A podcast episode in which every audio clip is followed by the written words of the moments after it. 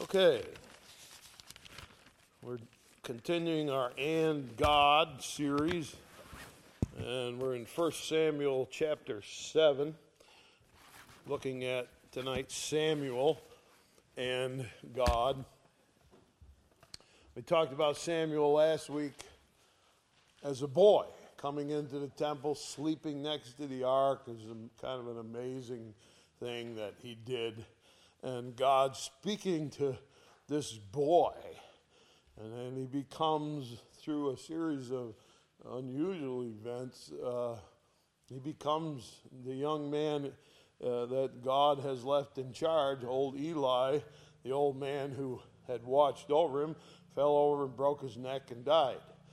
And so the situation was that Eli's sons had taken the ark into a battle against the Philistines.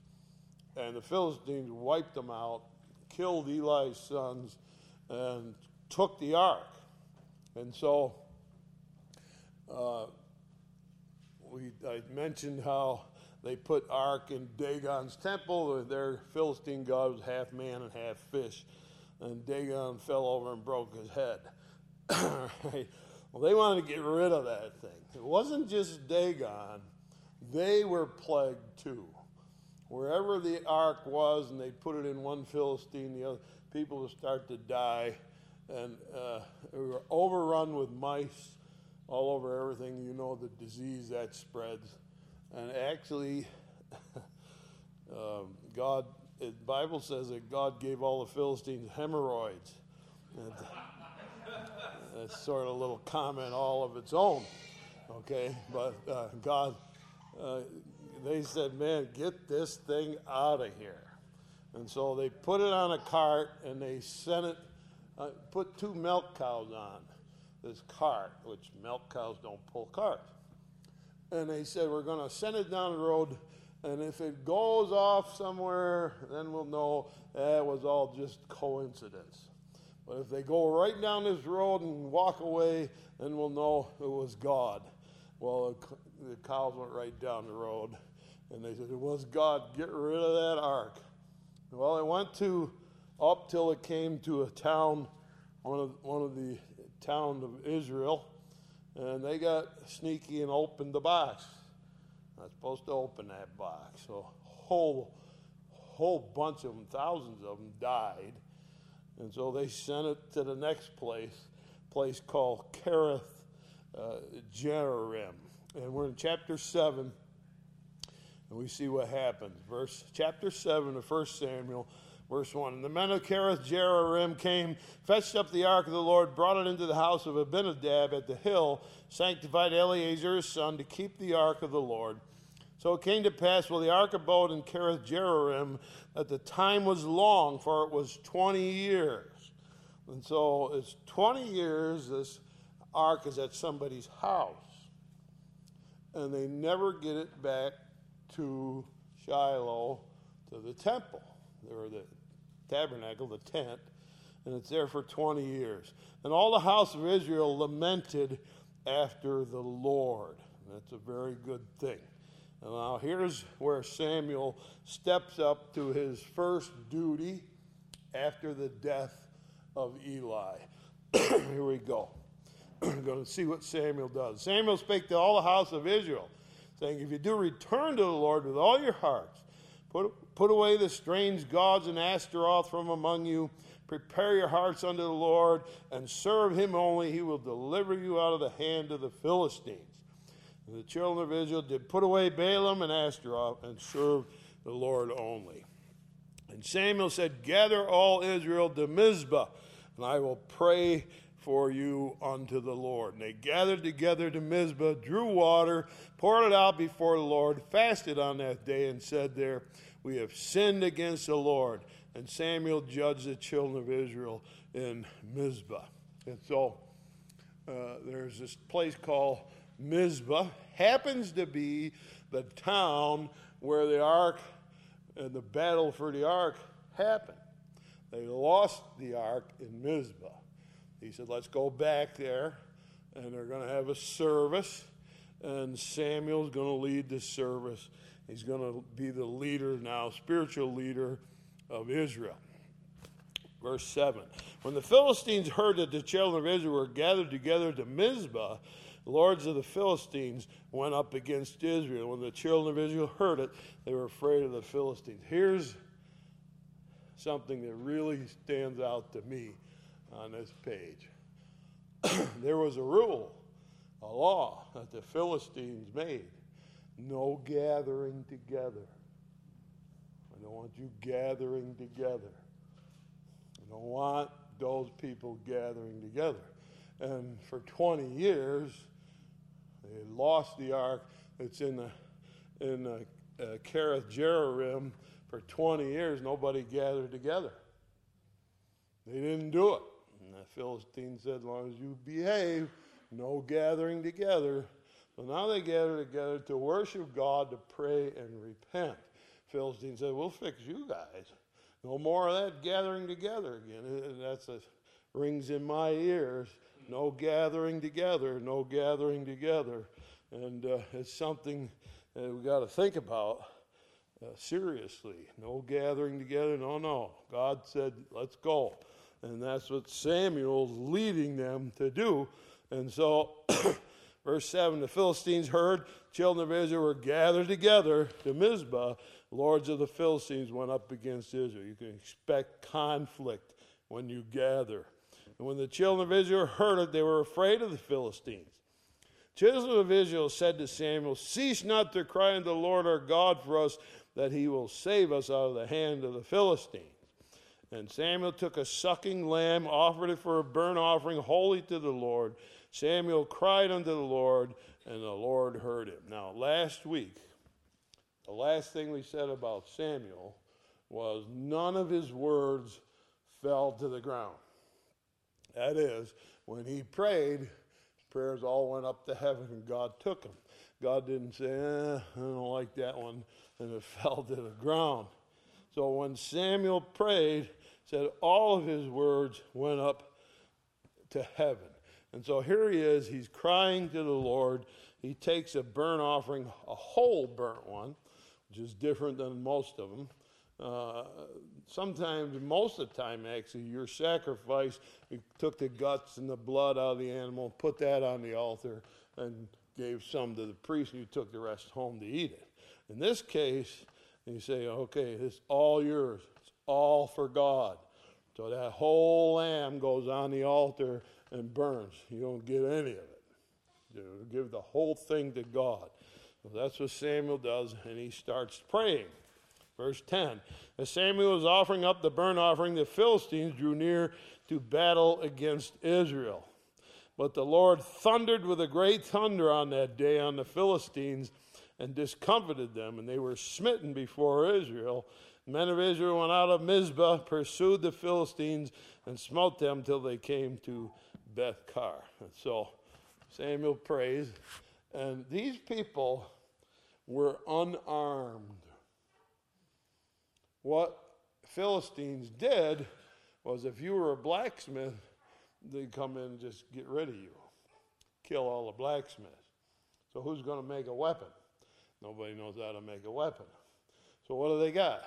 Well, they got axes and uh, uh, you know pitchforks, plows, plowshares, things like that. And so they have no weapons, but God says, I got one for you.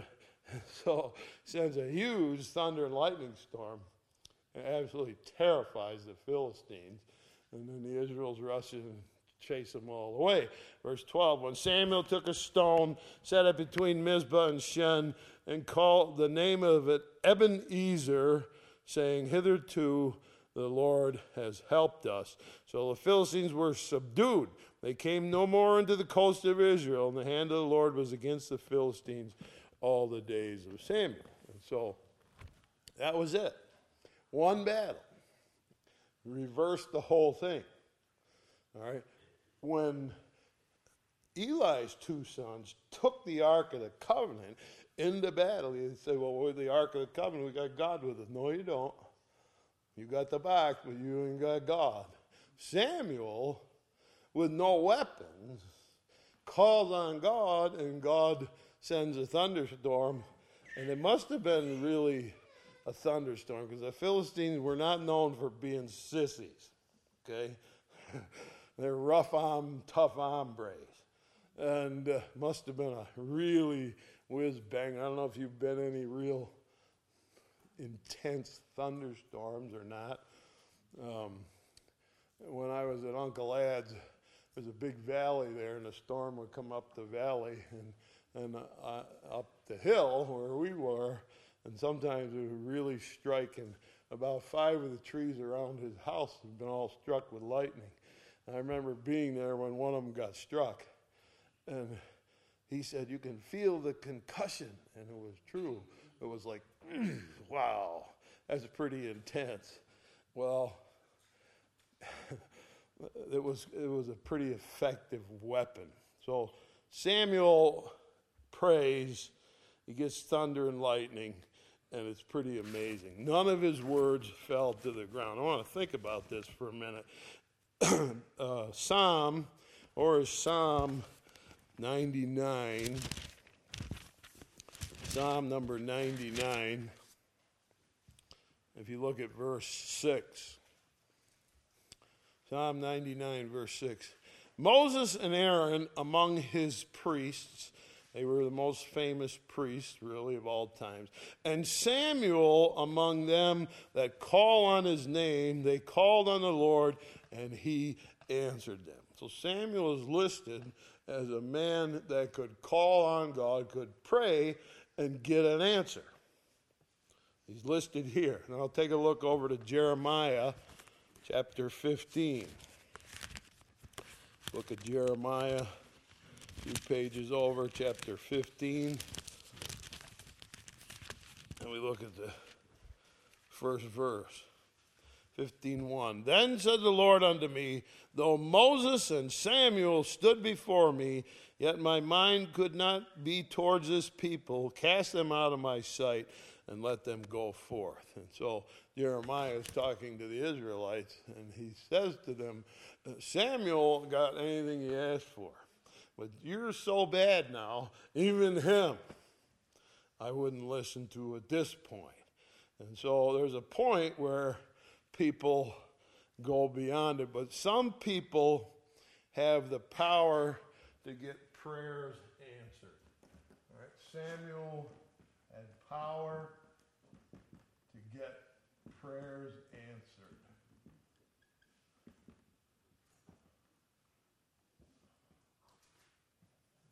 And I want to say to you that that's very, very unusual. You don't find it much. How do you get that power? Everybody wants to know that. I want to know how my prayers get to be answered. Well, there's really one thing that you can say. Uh, you can buy things from God. You can buy things from God, and you do it with obedience. You buy things from God with obedience. He said, well, that's a funny way to say it, buy things. Well, when you do what God wants, and we'll see as we go on Him doing that, uh, you can get prayers answered. But uh, many prayers are answered, and, and I've thought about this for years. Many prayers are answered because of God's kindness and God's faithfulness. And I think most prayers are answered. We just went through a list, didn't we? How many? Three or four, five different people that we prayed for are recovered, came through surgery, etc. Uh, and you want to know how those prayers came out because God is kind and good and faithful. And that's why. And it's hard for us to say, well, so and so prayed and he always gets an answer. That, that's not been my uh, thing.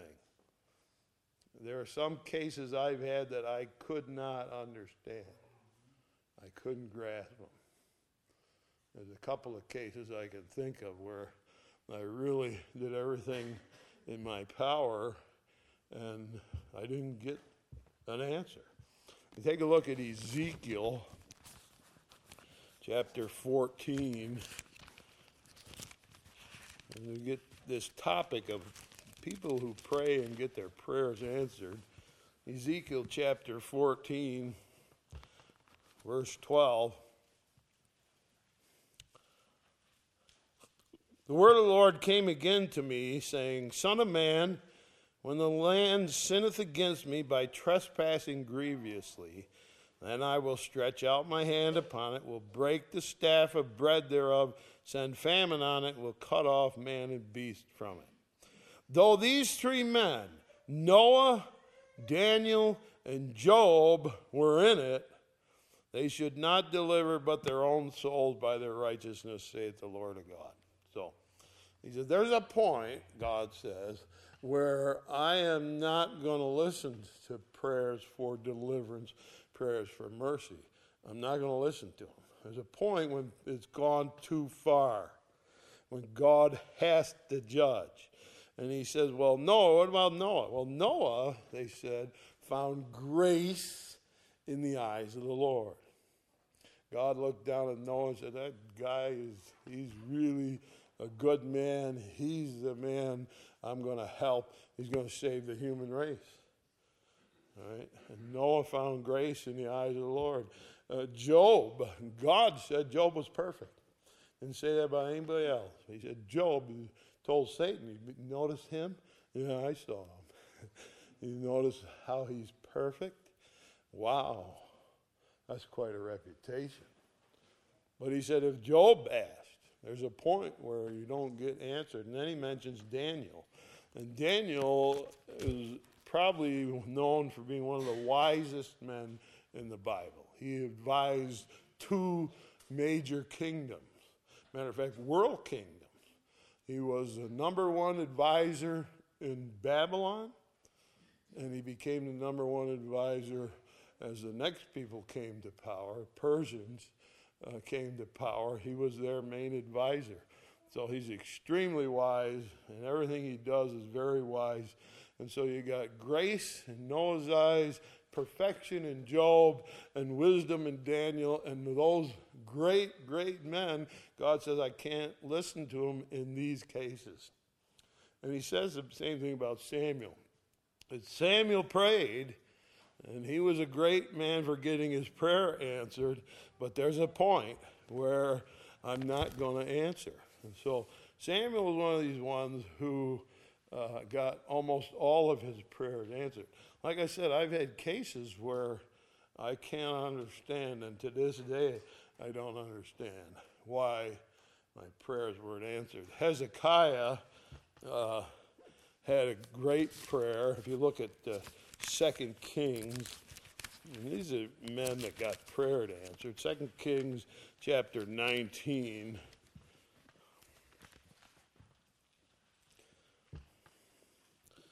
He gets a letter, and the letter says it's by his enemy who's outside the gates of Jerusalem. He said, We're going to come in and tear Jerusalem in little pieces. Verse 14 of 2 Kings 19. Hezekiah received the letter at the hand of the messenger and read it. Hezekiah went up to the house of the Lord and spread it before the Lord. And Hezekiah prayed before the Lord, and said, O Lord God, which dwelleth between the cherubims, thou art the God, even thou alone of all the kings of the earth, thou hast made heaven and earth. Lord, bow down thine ear and hear. Open, Lord, thine eyes and see. Hear the words of Sennacherib, which thou hast sent him to reproach the living God. Of a truth, Lord, the kings of Assyria have destroyed the nations in their lands and have cast their gods into the fire, for they were no gods, but the work of men's hands, wood and stone.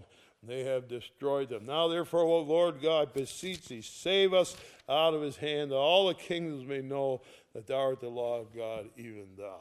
And so uh, Hezekiah takes the letter and goes and lays it here, God. This is the letter that I got. And he's praying over the letter. And uh, Sennacherib is outside the gates of Jerusalem. And God sent a plague and uh, the whole army, almost the whole entire army, died in one night from the plague. And it was an awesome, awesome thing. And uh, he got a prayer answered. He laid the letter. I tried that.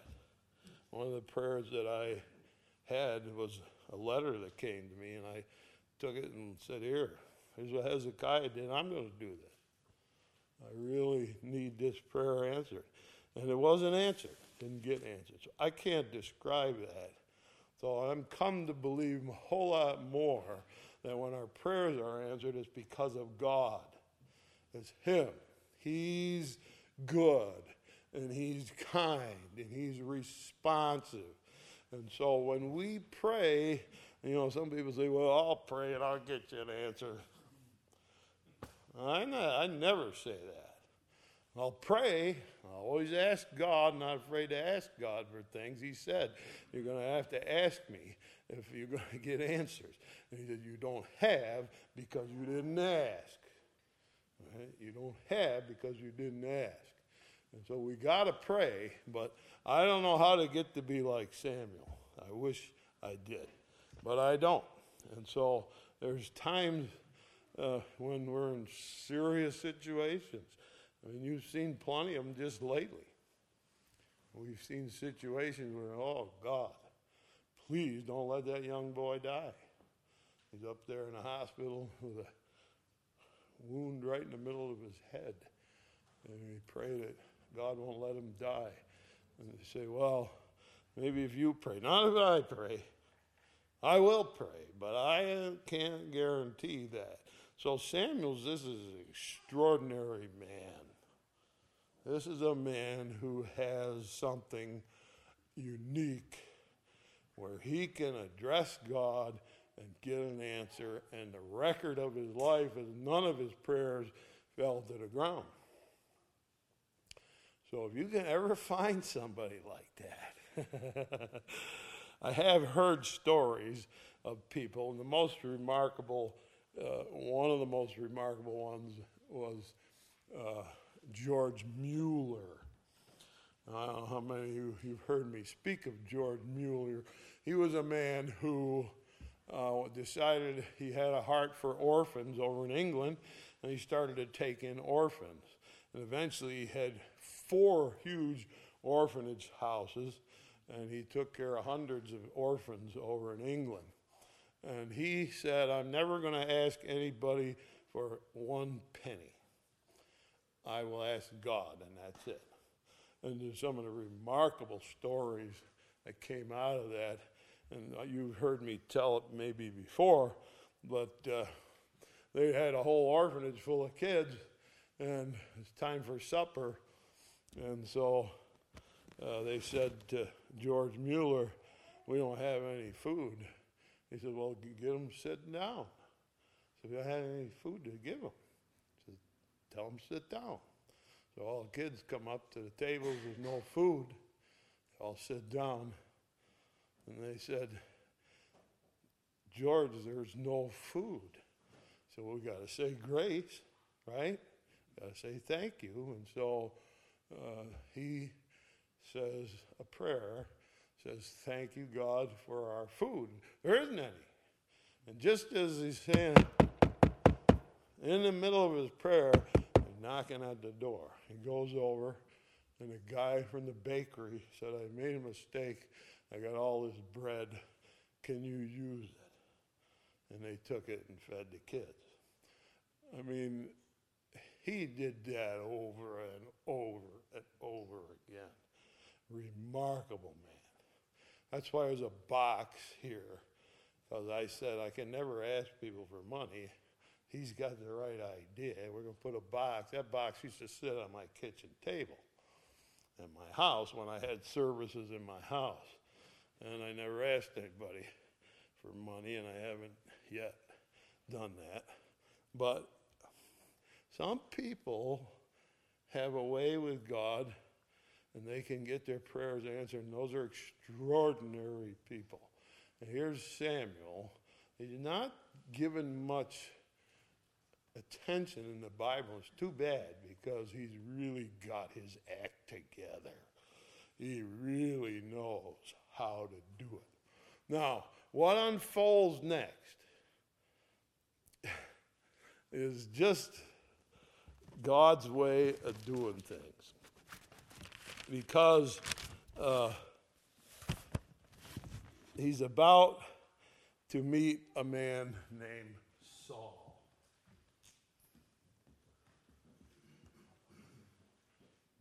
Before this happens, um, the people of Israel come to Samuel and they say, We want a king. All those other nations have a king. We don't have a king. Uh, we got you, but you're not a king. So we want a king. We want to be like the other nations. And so Samuel says, All right, here's a bad idea, and I'm going to tell you why. and so he starts down a list. And you see that nice piece of property there? The king's going to take it. Because that's your best property. He's going to take that property. You get a king. And that food that you grow, he's going to come in and say, This part's mine. Sounds familiar, huh? And then it says, Your sons, he's going to say, That's a good, healthy boy. He's in my army. Come on, let's go. You got money? I need some. I'll take yours. Your daughters are going to learn to be bakers and they're going to serve him. All right? They're going to take everything. You get a king, they're going to take anything they want from you whenever they want. And he said, That's why it's a really bad idea to get a king. He will take whatever he wants. And they said, We don't care. That's what they said. He literally said, We don't care. We want somebody to lead us into battle. He's like, yeah. Look what just happened. God sent thunder and lightning and sent the nastiest army running home. And isn't that enough? Aren't you satisfied? No, we want a king. We demand to have a king. So, that's the one chapter. And we go to the next chapter, and we meet this guy named Saul. And Saul, when we meet him, is out looking for donkeys. it's perfect. It's perfect. He's looking for donkeys. He lost three donkeys, can't find them. So him and he's got a servant with him, and they go look, can't find them donkeys, and looked all day. Well, we'll look again tomorrow. Goes the next day looking for donkeys the second day. It's coming to be the third day. He said, Mom and Dad are going to wonder where I am. I can't find these donkeys.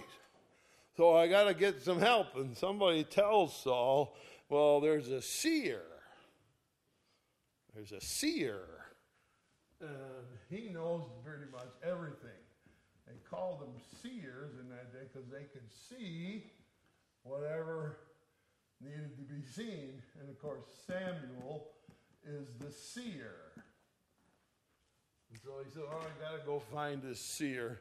Ask him where my donkeys are. 1 Samuel 9, chapter 9, verse 9. Before time in Israel, when a man went to inquire of God, thus he spake, Come, let us go to the seer. For he that is now called a prophet was before time called a seer. And so Saul says, I want to find this seer. Tell me where my donkeys are. And so in verse number 18 of chapter 9, Saul drew near to Samuel and in the gate and said, Tell me, I pray thee, where the seer's house is. And Samuel answered Saul and said, I am the seer. Go up before me to the high place. You will eat with me today, and tomorrow I will let thee go. but tell thee all that is in thine heart. As for thine asses that were lost three days ago, set not thy mind on them, for they are found and on whom is all the desire of Israel? Is it not on thee and on thy father's house? All right, so he says, You're going to eat dinner with me tonight. Okay. Tomorrow, I'm going to tell you what I think Okay. By the way, don't worry about the donkeys. We already found the donkeys.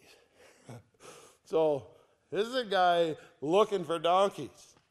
And God says to Samuel, That's the guy. You're going to make him the king. And so Samuel says to Saul, who's still wondering about his donkeys, he says, Well, all of Israel has their hopes on you. And he says in verse 21 Saul answered and said, Am I not a Benjamite of the smallest of the tribes of Israel? And my family the least of all the families of the tribe of Benjamin? Wherefore then speakest thou so to me? He says, Look, I'm nobody. The smallest tribe in Israel, uh, he says, I'm just a little person. One of the smallest tribes in my family is the least of all families in that tribe. Who are you, who are you talking to me like that for? so, chapter 10, verse 1. Samuel took a vial of oil, poured it on his head, kissed him, said, if, Is it not because the Lord hath anointed to be, to be captain over his inheritance? So he anoints Saul king. Now, stop and think about that. Stop and think about that. What's his opinion about a king? It's a bad idea. He's going to steal you blind, going to take your children from you, take your daughters from you, take your property, take the food right out of your mouth. That's what a king's going to do if you get one. And you're worried about going to battle, and we just had this whole thunder and lightning thing where God helped us. So you're doing the wrong thing. But Samuel anointed him to be king. How do you explain that? Because God said to. And Samuel buy things from God with obedience. And so Samuel thinks it's a bad idea. Here's a guy looking for donkeys. Of all the things you can think of, he's looking for donkeys. He's worried about his donkeys, and now God wants me to anoint him king, and he pours it on. he says, There you go. You're the king. Just like that. And that's why Samuel's so unusual.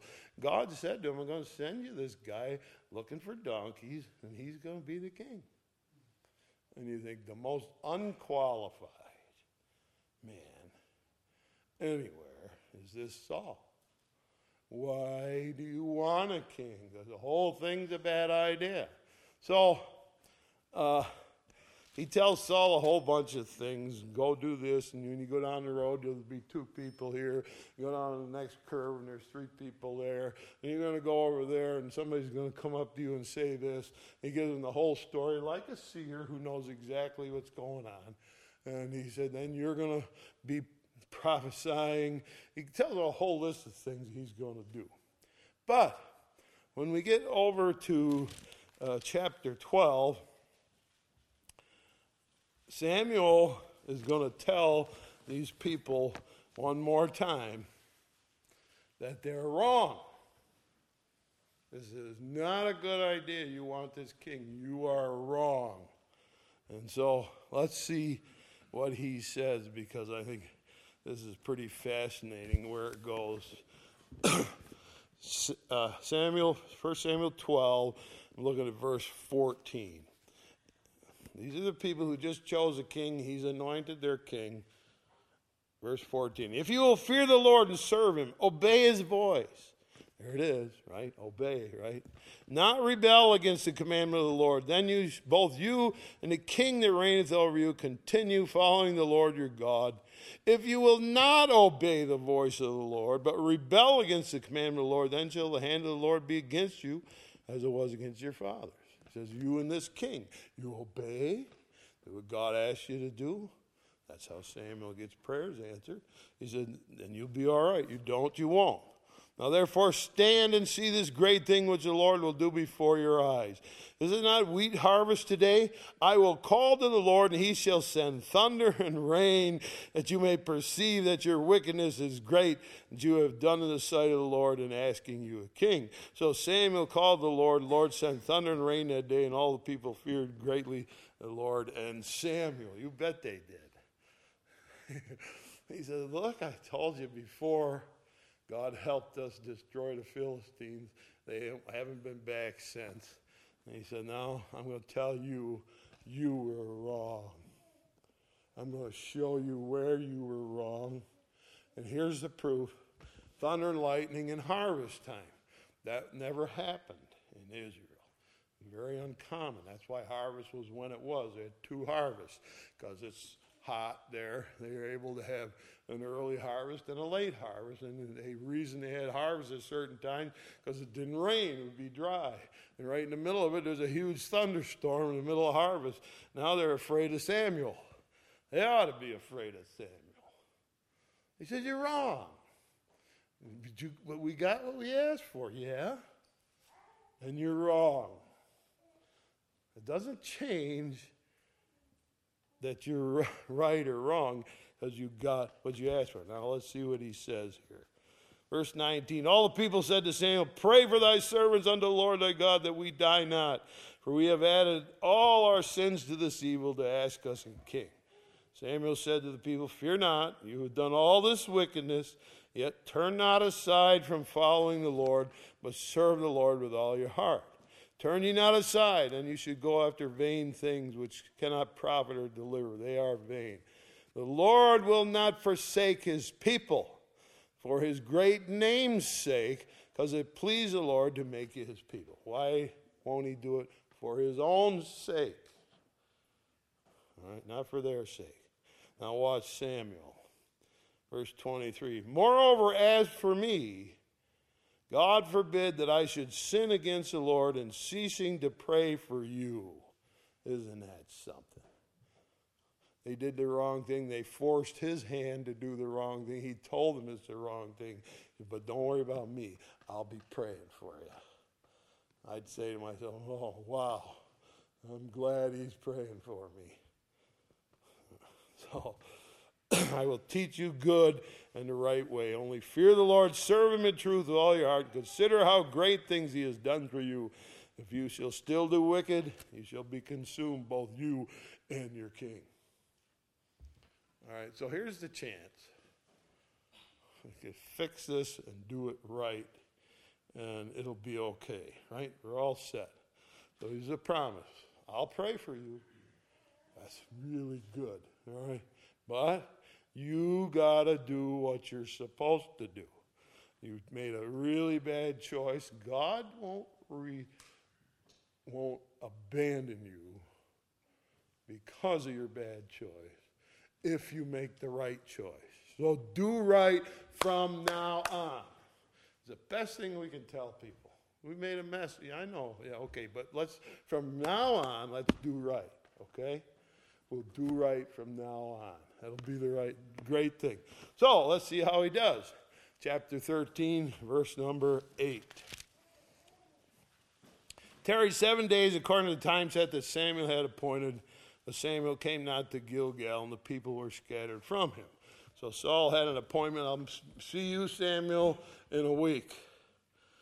But he didn't make it. Saul said, Bring me hither a burnt offering to me and peace offerings. And he offered the burnt offering. He's not supposed to do that. He's not a Levite. He's not a priest. He's not supposed to make burnt offerings. It came to pass as soon as he made the end of the burnt offering, behold, Samuel came. Saul went out to meet him that he might salute him. He made me king, after all. And Samuel said, What hast thou done? Saul said, Because I saw the people were scattered from me, and that thou camest not within the days appointed that the Philistines gathered themselves together at Michmash.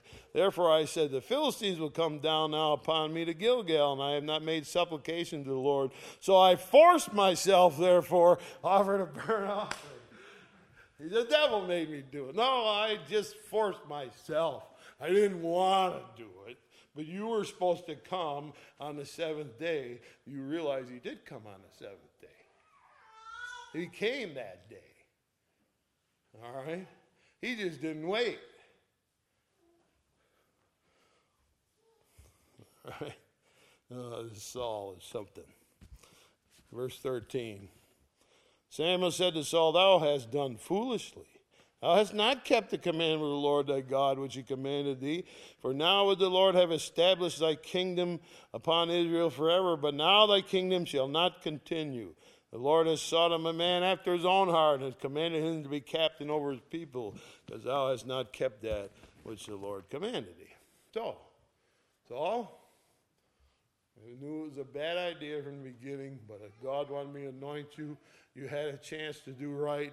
You did the wrong thing. I come here and you're making sacrifices. You're supposed to wait for me, and you did it yourself. And he said, I forced myself. Not my fault. It's your fault, Samuel, because you didn't come. Yes, he did come. So he's not doing good so far chapter 15. Chapter 15. Verse 1. Samuel also said to Saul, Lord sent me to anoint thee to be king over his people, over Israel. Therefore, hearken thou to the voice of the words of the Lord. Tell you again. Here's what God said. Thus saith the Lord of hosts Remember that Amalek did to Israel how he laid wait for him in the way when he came up from Egypt. Now go and smite Amalek. Utterly destroy all that they have. Spare them not, but slay both man, woman, infant, suckling, ox, ass, camel, sheep, everything. I want you to wipe out the Amalekites from the face of the earth. God says they want them all dead, nothing kept kill everything. I want them all dead. So, he goes to battle, comes back, and Samuel comes to meet him. Verse 12. When Samuel rose early to meet Saul in the morning, was told Samuel, saying, Saul, come to Carmel, set up a place, has gone about, passed on gone to Gilgal. And Samuel came to Saul. Saul said to him, Blessed be thou the Lord. I have performed the commandment of the Lord. And Samuel said, What meaneth this bleating of sheep in my ears and the lowing of oxen which I hear? God said, Kill everything. Kill the animals, all the animals. So here comes Samuel. I did it, I did it, I did just like you said. He said, I hear sheep, I hear cows. I'm Not supposed to hear that. What's the meaning of this? 16. Samuel said to Saul, or 15, Saul said, They brought them from the Amalekites, for the people spared the best of the sheep of the oxen, sacrificed to the Lord thy God. The rest we did utterly destroyed. so he blamed the people that time. First time blamed Samuel. He'll blame the people. 16. Samuel said to Saul, Stay, and I will tell thee what the Lord has said to me this night. And he said unto him, Say on. Samuel said, All right, now here's the great part of Samuel. You say, He is a marvelously powerful spiritual man. He gets his prayer down so he can call thunder and lightning whenever he wants down from heaven. He can do what he's amazing. But along comes this pain in the neck named Saul. And Samuel's life is tormented by Saul for the rest of his life. And so we have Saul doing wrong, blaming everybody under the sun, and Samuel's response to it. That's the value of Samuel is he knows what to say to this extraordinary situation. And our lessons from Samuel come from his response to Saul. So here it is, verse 17. Samuel said, When thou wast little in thine own sight, wast thou not made a head of the tribes of Israel? And the Lord anointed thee king over Israel. He said, When I first met you and I told you God had something special, what did you say? I'm nobody special. I'm from the smallest tribe, smallest family. Who am I? What are you talking to me like that? He said, Now you think you're something. You think you're something special now. Before, when you thought you were unimportant, God could use you. Now you think you can do whatever you want. It's up to you. You can sacrifice even. No, you can't. Yes, I can. I'm, I can do whatever I want. He said, when you were little in your own eyes, and there's one of the great values of the, the, the wisdom of Samuel is when you were little, were okay. When you thought you were important, started throwing your weight around, started saying, I can do this, I'm important. And you failed miserably. And so it's our own estimation of who we are and who we think we are that matters so much in how God views us. It's our own estimation of that. And when Saul thought he was special, he could do whatever he wanted, he failed miserably. So, what do you think of yourself? Who are you? You a big deal? Or not? You say whatever you think? Or not? That's a, that's a very insightful thing to say. Let's go on. See what he says, verse 20.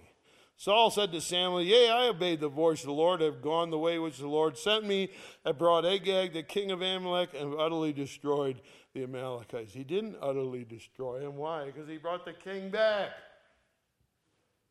Of all the people he was supposed to destroy, supposed to destroy the king. And there's a king named Agag. Agag.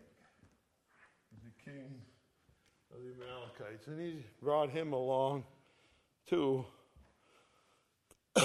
now watch this 21 but the people took the spoil sheep and oxen chief of the things which should have been utterly destroyed to sacrifice to the lord thy god in gilgal blame the people again. Saul and not me. I, I didn't do anything. I hear sheep. Well people did that i hear oxen yeah those people and why is that king standing there? He's got no answer to that because he did that clearly himself.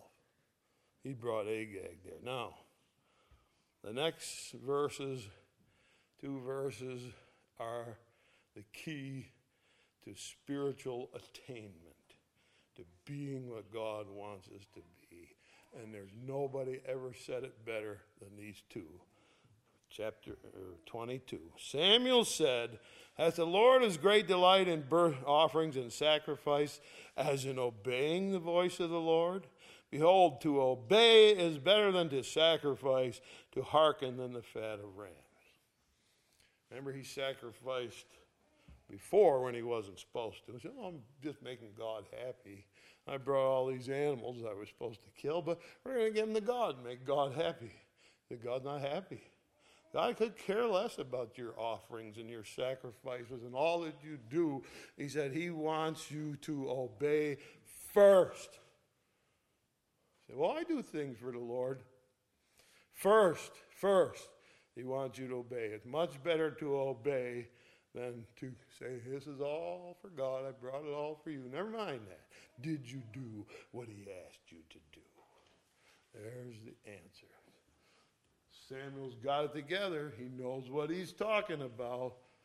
Now, the next statement is really stunning. 23.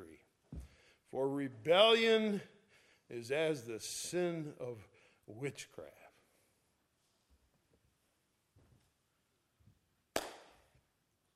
So, Saul was told, Don't you don't make sacrifices? Oh, yes, I do.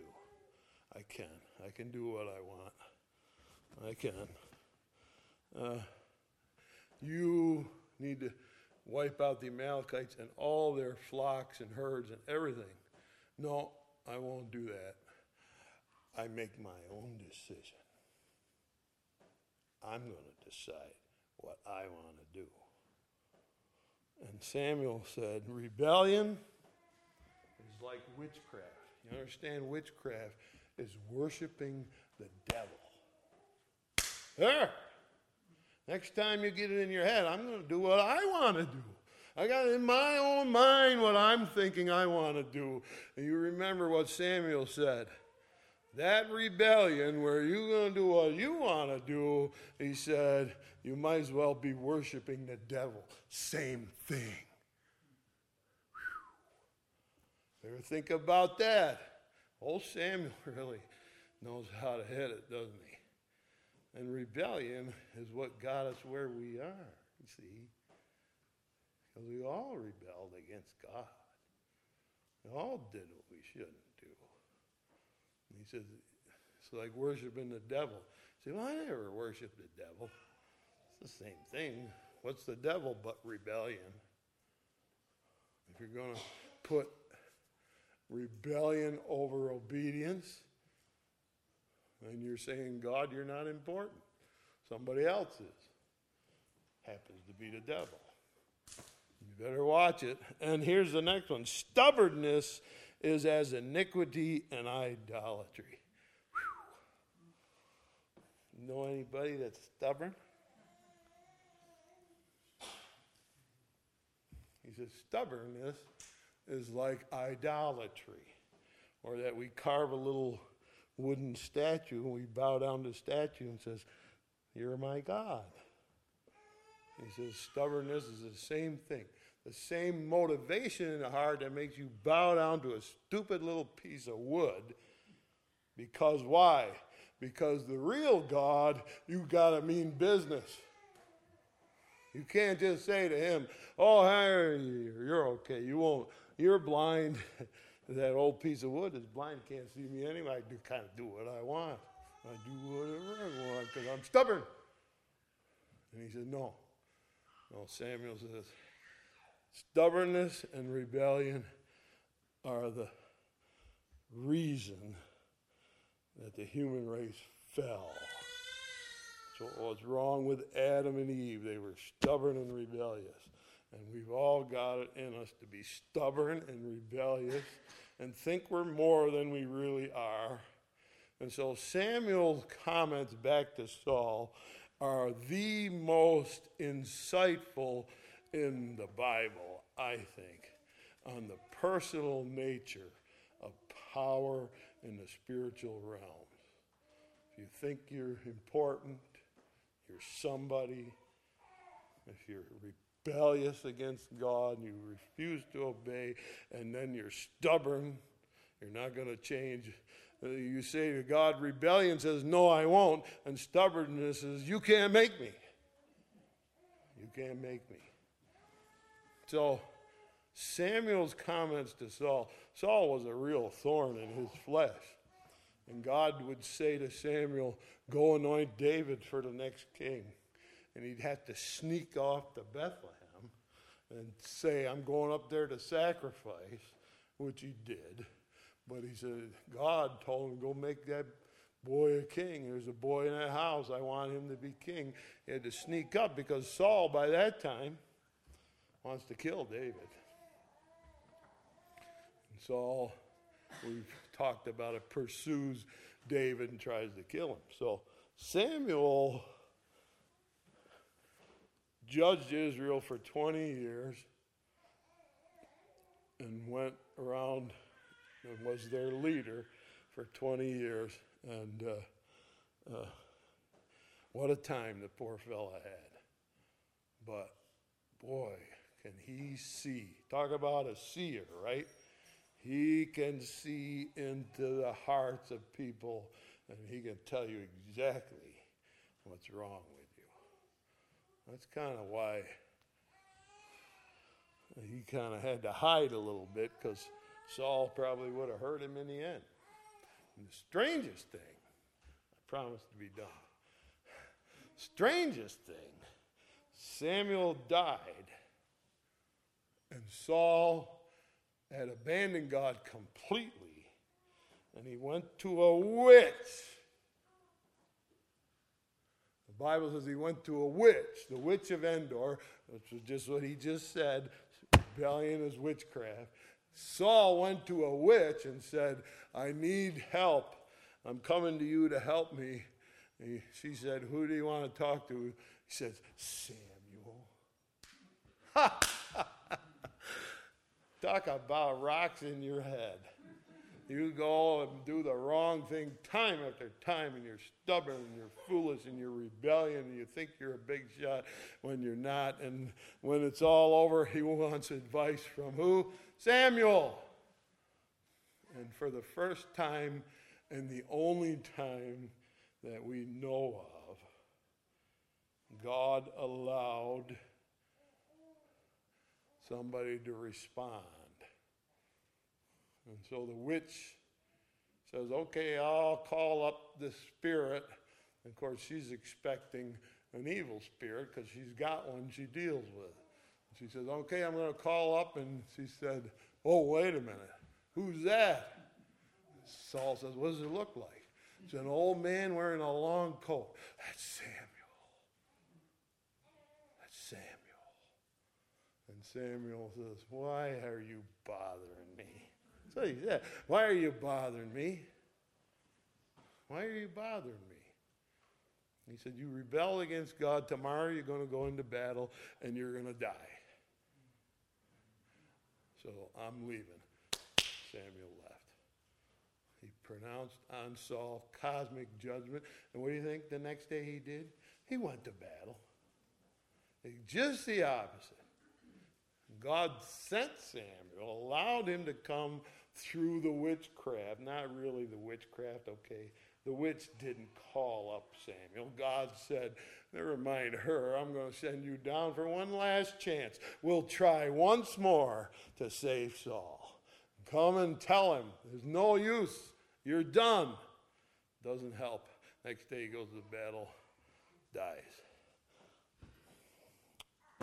Poor Samuel. Even when he's dead, Saul is a thorn in his side. Huh? It's a great, it's a great story. Very insightful into the human condition. Comes from the mouth of this boy who, at six, seven years old, was talking to God regularly. Could call down thunder and lightning whenever he wanted.